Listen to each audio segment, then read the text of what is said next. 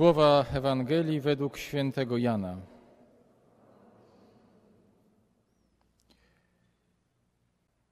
Jezus udał się na drugi brzeg jeziora Galilejskiego, czyli Tyberiackiego. Szedł za nim wielki tłum, bo oglądano znaki, jakie czynił dla tych, którzy chorowali. Jezus wszedł na wzgórze i usiadł tam ze swoimi uczniami, a zbliżało się święto żydowskie Pascha.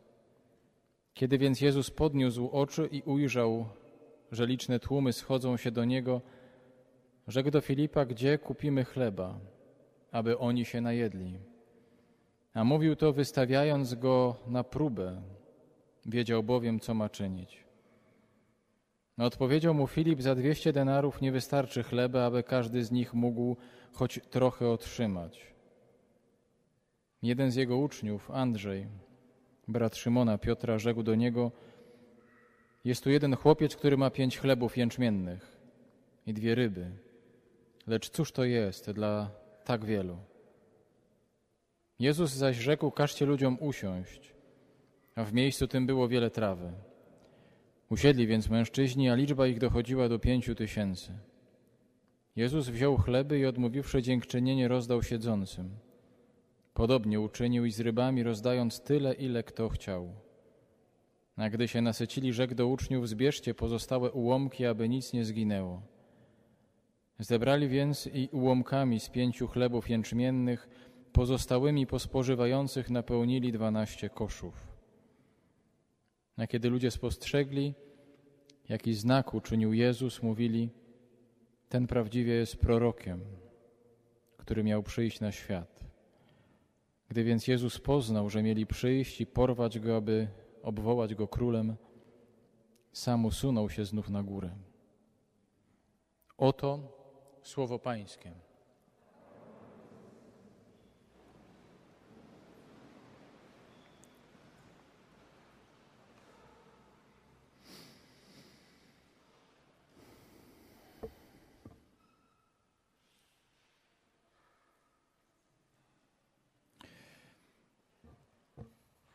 Mówimy bardzo często, że ten y, cud rozmnożenia chleba, ta scena z tym cudem, to jest obraz, obraz Eucharystii, tego, w czym uczestniczymy, w czym jesteśmy teraz. I bardzo dobrze, że tak mówimy, bo tak jest.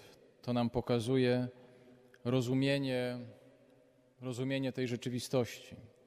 To nam próbuje poprzez jakiś obraz zachowania Pana Jezusa w stosunku do ludzi, no też opowiedzieć, jak my mamy to przeżywać, to co niedzielne, co niedzielne spotkanie. Zwróćcie uwagę na takie, takie drobiazgi. Pierwsza rzecz jest taka, że Pan Jezus do tego cudu używa rzeczy bardzo ludzkich. Można by było powiedzieć bardzo zwyczajnych końcu chleb i ryby nie są niczym nadzwyczajnym, takim niedostępnym dla, dla, dla nas wszystkich. Nie, to jest coś, co jest absolutnie na wyciągnięcie ręki. Pan Jezus, kiedy dokonuje cudu, nie powoduje, nie używa rzeczy dziwnych, takich, które by potem nie można było powtórzyć, takie, które byłyby jakoś niedostępne. Dla Niego to jest takie wzięcie czegoś bardzo zwyczajnego z naszego życia.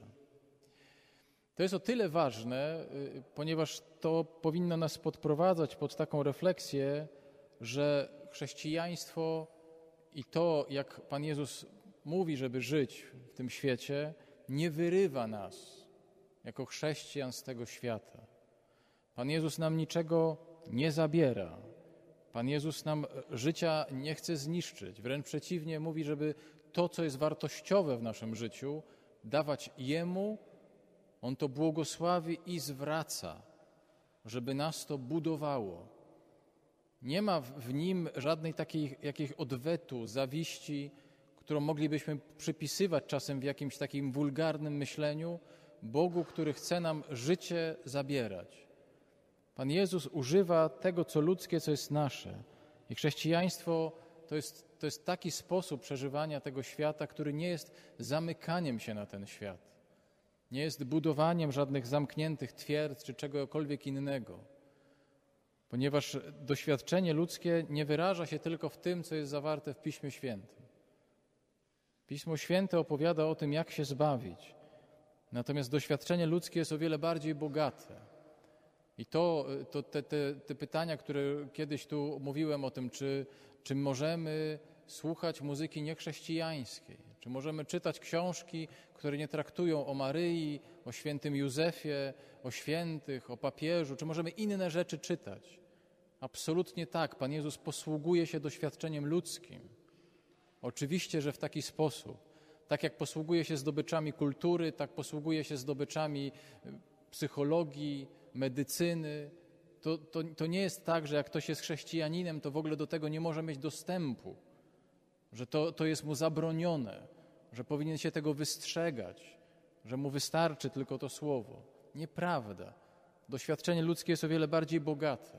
I wszędzie tam, gdzie potrafimy je zrozumieć, pomóc lepiej siebie rozumieć, możemy, to, możemy go, je wykorzystywać. To jest ten gest, który być może w tym cudzie tak nam trochę ucieka. Wziął chleb i dwie ryby.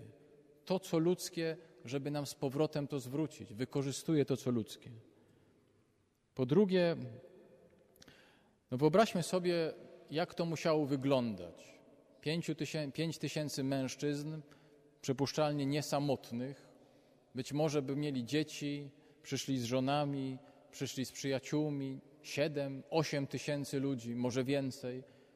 Ogromna rzesza ludzi, która skupiła się w tej scenie wokół Jezusa. On na pagórku, a oni na tej trawie, aż po horyzont. Kilka tysięcy osób. I teraz Jezus łamie chleb, Jezus łamie ryby, ale co się dalej dzieje z tym chlebem, zależy od tych, którzy podają go dalej.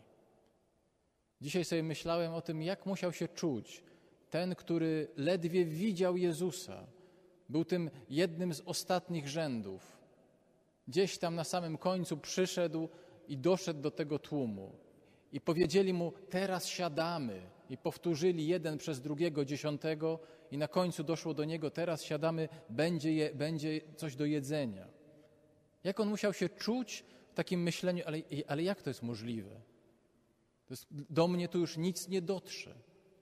Ja w ogóle nie mam na to szans, żeby cokolwiek do mnie dotarło. Wiecie, mówię o tym na tyle szczegółowo, żeby to sobie tak zwizualizować, ponieważ to jest taki bardzo wymowny obraz Kościoła, jaki tworzymy, wspólnoty Kościoła, ludzi zgromadzonych wokół Jezusa. O ile Pan Jezus da sobie radę z połamaniem chleba, da sobie radę z tym, żeby go podać najbliżej stojącym, to co będzie dalej zależy od wszystkich innych, którzy są między nim a tym ostatnim rzędem. Przez te wszystkie kilkadziesiąt, kilkaset osób, żeby dotarło do tego ostatniego. Pan Jezus bardzo potrzebuje pośredników. I nie mówię tu tylko o księżach, oczywiście nas też, ale potrzebuje uczniów, ponieważ bez tego sobie nie poradzi. Nie poradzi sobie z tym, żeby chleb dotarł do tego, który jest na końcu. I to jest bardzo istotne, ponieważ możemy ten chleb i możemy sobie wyobrazić, że można było ten chleb po, po przekazywać z życzliwością, ale można go też przekazywać z ogromnym zimnem. Można go tak przekazywać od niechcenia, tak jakby się w ogóle nie chciało.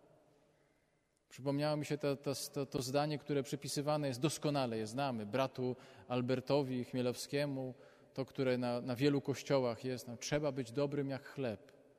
No, to jest bardzo wymowne w kontekście tej, tej, tego, tej sceny, ale tak sobie pomyślałem, bywa, że jesteśmy twardzi jak kamień.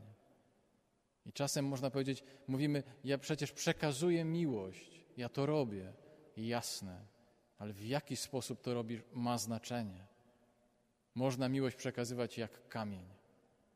W taki sposób, że, że, że naprawdę odechciewa się, zabija się w ludziach życie. Po drugie, zauważmy, że Pan Jezus bardzo widzi potrzeby tych ludzi, tych, którzy przyszli. On im niczego nie wmawia. On widzi to, w jakim oni przyszli do Niego stanie i jakim są stanie w tym momencie. To znaczy, On nie mówi, siądziecie, to teraz będę was nauczał. Siądziecie, to teraz będzie jakieś, jakaś przypowieść. Zobaczcie, on nawet nie mówi, siądziecie i będziemy się teraz modlić. Nie. On mówi, jesteście głodni. I to jest potrzeba, którą on widzi. I mówi, tą potrzebę trzeba zaspokoić. A wszystko inne przyjdzie w innym momencie. Ale najpierw jest ta, którą widzi. Myślę, że to powinno nam bardzo dawać ciągle do myślenia. Zaspokajanie potrzeb, które widzimy, a nie które nam się wydaje, że są, albo które uważamy, że są dla nas ważne, ale dla kogoś w tym momencie kompletnie nie są ważne. Ktoś jest głodny, głodny zrozumienia, głodny wysłuchania, głodny pocieszenia. Głód nie wyczerpuje się tylko i wyłącznie w głodzie fizycznym. Cierpienie tego świata, którego dotykamy, o wiele bardziej wyraża się w głodzie emocjonalnym, samotności, odrzuceniu, tych chorób, które, które toczą wielu z nas i osób, które są dookoła nas. I zobaczcie, że Pan Jezus mówi: Ci, którzy chcą być moimi uczniami, ci, którzy chcą mnie naśladować, powinni też tak patrzeć na ludzi. W taki sposób patrzeć na ludzi. Nie wmawiać im potrzeb, tylko widzieć, jakie mają potrzeby. Miałem ostatnio dość dużo kontaktu ze szpitalami. Dalej mam, ale miałem i, i spotkałem kiedyś, siedząc na jednym korytarzu, przechodził lekarz, który zatrzymał się przy mnie. Nie, nie wyglądałem jakoś strasznie, po prostu się zatrzymał Siedziałem tam, on mówi, w czym można Panu pomóc? Osłupienie moje było wielkie. On aż się zdziwił i mówi, ale co się stało? Ja mówię, przepraszam Panie doktorze, no jakieś ludzkie słowo po prostu kompletnie mnie wybija, nie wiem co powiedzieć. I oczywiście on się uśmiechnął, ja też, bo zdaliśmy sobie sprawę, o czym my mówimy. O ludzkim geście, zwykłym pytaniu. Możecie pod to podstawić szkołę, studia, urząd, kancelarię parafialną, konfesjonał, mnóstwo sytuacji, w których czujecie, że macie do czynienia z robotem, że macie do czynienia z maszyną bezduszną. Oczywiście są kiepskie dni, wiemy, jesteśmy w stanie to zrozumieć, ale wyczuwamy często, że mamy kontakt z czymś, co jest nieludzkie. Coś, co nazywa się chrześcijańskie, a bywa koszmarnie kamienno nieludzkie. Zobaczcie też, że to ta scena y, rozmnożenia chleba, ona streszcza taką prawdę, którą musimy sobie też w Kościele ciągle mówić, że Eucharystia buduje rzeczywiście nas, naszą wspólnotę. Eucharystia buduje nas jako chrześcijan. I spożywanie Eucharystii jest bardzo ważne. Ale okazuje się, że chleb to nie wszystko. Że Pan Jezus też wykorzystuje wiele innych dróg dotarcia do ludzi, chociażby gest, chociażby słowo, chociażby słuchanie. Że sakrament oczywiście jest absolutnie szczytem w ogóle życia Kościoła, ale są też tacy, którzy z różnych powodów życiowych nie mogą tego przyjąć. Z różnych, bo takim się życie sypnęło. Ale Pan Jezus potrafi wykorzystać dzięki nam inne sposoby, albo dzięki nam może ich nie wykorzystać. Możemy być wielkimi hamulcowymi miłości Jezusa na innych drogach niż sakramentalna. I w końcu myślę sobie, że, bo tu jest też taki, taki, taki koniec tej, te, tego, tego cudu, kiedy Pan Jezus mówi, to teraz pozbierajcie, pozbierajcie te ułomki w innym tłumaczeniu okruchy. Pozbierajcie to, co zostało. I oczywiście, tak pomyślałem sobie, przeczytajmy to tak alegorycznie, tak trochę na zasadzie pewnego odniesienia dalej. Okruchy, czyli to są ci wszyscy, którzy być może są w tym ostatnim rzędzie. A są ci wszyscy, którzy, którzy myśleli, że ich życie będzie inne, a bardzo im się życie poskręcało, rozsypało i rozwaliło. Okruchy, czyli tacy wszyscy, którzy są zmęczeni, chorzy, cierpiący, tacy, którzy wątpią, którzy doświadczyli jakiegoś wykorzystania, także seksualnego oczywiście, nadużycia, takich wszystkich sytuacji, w których są pozbawieni jakiegokolwiek zrozumienia i mają poczucie, że świat ich kopie i wszyscy dookoła ich kopią, jeszcze ich wytykają. To są te okruchy. I tak sobie myślę, że, że to zbieranie to jest właśnie dostrzeganie ich na tej łące Jezusa. My wszyscy na tej łące siedzimy. My wszyscy w różnych miejscach tej łąki siedzimy. Gdzieś między nami są też okruchy. Właśnie tacy ludzie. I mówię o tym wszystkim, bo oczywiście i czytacie, i czytamy, i orientujemy się, i jesteśmy świadomi wielu rzeczy Kościoła. I to prawda. Trzeba zmieniać procedury, trzeba je na nowo ustawiać, egzekwować, nazywać winnych po imieniu, tych, którzy karać ich. Tak. Ale pomyślałem sobie, jeżeli nie będzie w nas zmiany mentalności, właśnie takiej otwarcia na tych głodnych, ostatnich, na tych, którzy są tymi okruchami, no przepraszam najmocniej, to wszystkie najmądrzejsze rady to psu na budę. To ponieść nam to. Jeżeli nie będzie w nas zmiany mentalności jako wspólnoty, w myśleniu i odnoszeniu się do siebie, o wiele łatwiej jest tłuc kogoś paragrafem, o wiele łatwiej jest tłuc moralnością. Pewnie, że tak. Nie wymaga to wtedy czasu, nie wymaga to wtedy słuchania, nie wymaga cierpliwości, bardzo trudnej dla nas. Ale to jest zmiana mentalności i budowanie, budowanie Kościoła. I tak, Eucharystia buduje Kościół, to prawda, ale jeżeli nie uruchamia w nas takiego myślenia właśnie w taką stronę, to nie wiem, co my tu robimy. To czy my to spożywamy, czy się skutecznie uodporniliśmy na spożywanie Eucharystii.